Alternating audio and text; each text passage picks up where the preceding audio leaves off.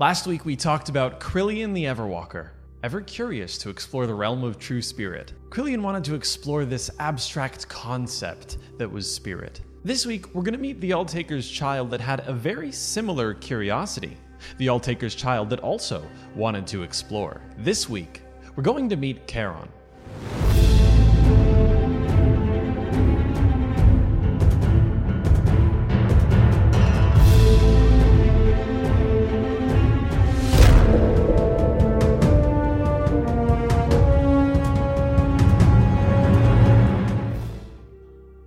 This is the School of the Dead. I am Andrew Seco, your host and teacher for the day. As always, I will link any supplementary texts and material so that you can go and continue your research on your own, but our main and primary textbook for the day will continue to be The Chronicle of the Underworld. So let's continue to meet the Alltaker's children. Today we're going to meet Charon, the ferryman.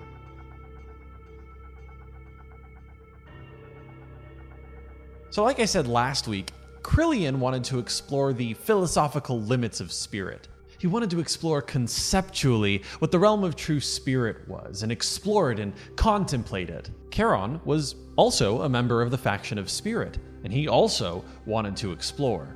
Because Charon was also curious, but not about what could be, but what was, what truly existed, what he could reach out and grab. And he had a strange fascination with the veils between realms. We've talked about the veils between realms before. Between the underworld and the celestial realm, there's the veil of dreams. Between the underworld and the mortal realm, there's the veil of shadows.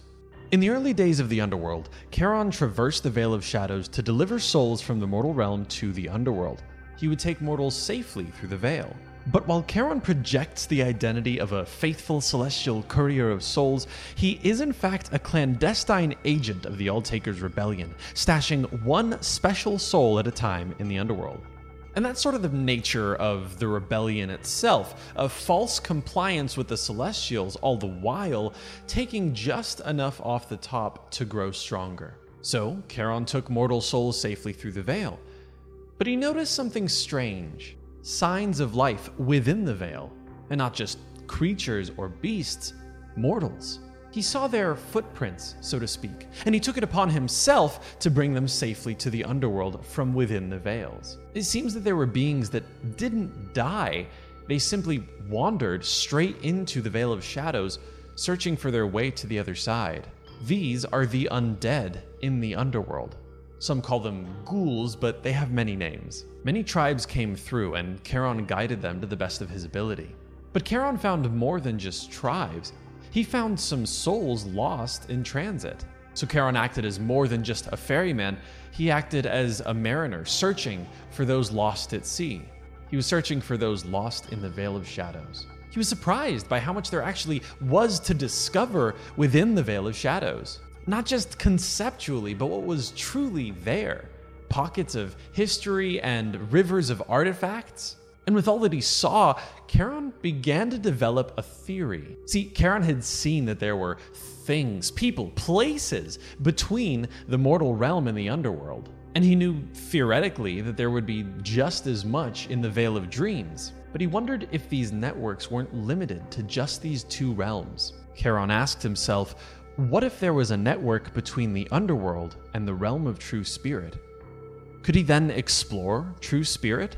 Not just projecting his consciousness or contemplating, but really, physically being there. And furthermore, what would be there? Who would be there? He knew that there were lost souls in the Veil of Shadows. Where else could they be? He had to find out. And as a guide and a ferryman, Charon had a duty to the underworld. So, with approval from the Alltaker himself, Charon prepared for his greatest voyage yet.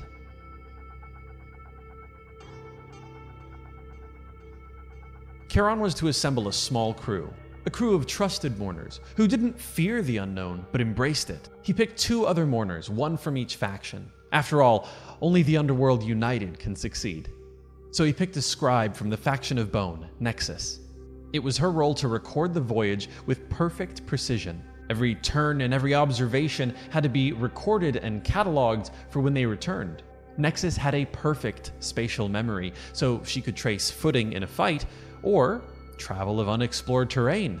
Charon also recruited an assassin from the Conclave of Shadows that went by the name Needles. In the Conclave of Shadows, Needles is a title and a name. A title only held by one apex assassin at a time, a title to be defended. There was no telling what dangers they would face in the unknown, so they needed someone who could adapt to any challenge. And there was no one better for that than Needles. Charon's crew was to set off and search for evidence of a network between the underworld and the realm of true spirit. Charon theorized that if he drifted in the Veil of Shadows, he would eventually come out of the mouth of the river, so to speak. He could drift and find himself in a sea. And if there was a sea, then he could follow the shore and perhaps find other rivers. He just needed evidence, nothing more, nothing less. He'd find his proof, and then he would come back, so Charon, Nexus, and Needles set off on a voyage. A voyage that was supposed to be no longer than three Mayerdrem. Quick note a mayor is the equivalent of one day in the underworld. A Mayerdrem is the equivalent of one hour in the underworld. Okay, his voyage was supposed to be no longer than three Mayerdrem.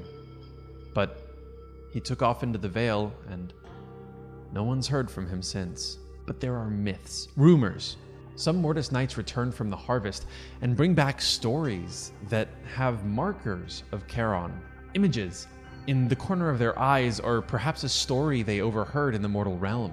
But no one knows where he is. No one knows if he survived.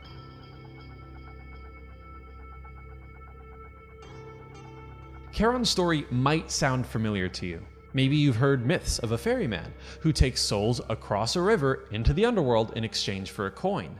See, Charon is actually rather well known in the underworld, though he never required a coin.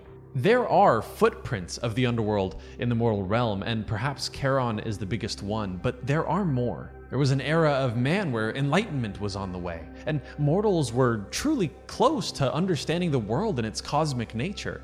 A society reaching great heights with their fearless and flawless leader at the helm.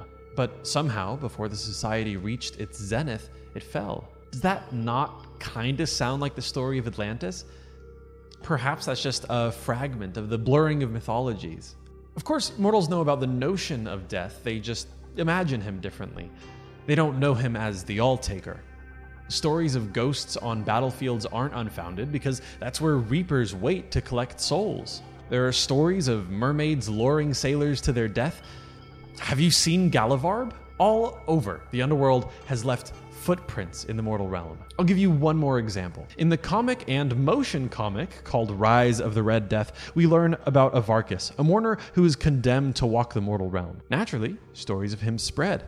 And though many of these footprints are misunderstood and retold in strange, inaccurate ways, Charon's footprint is the closest to true. He is a guide meant to bring lost souls to the underworld. Through Charon's efforts and his voyage, the underworld can rise, conquer, and rule. And that is Charon the Ferryman. If you have any questions about this episode, about Charon or Court of the Dead in general, reach out on any of our social media. We'll answer to the very best of our ability. Thank you guys so much for watching this episode of School of the Dead. Stay tuned because next week we're going to talk about the All Taker's child, Ravels, the Sanguine Heresy, and the Blood Faction.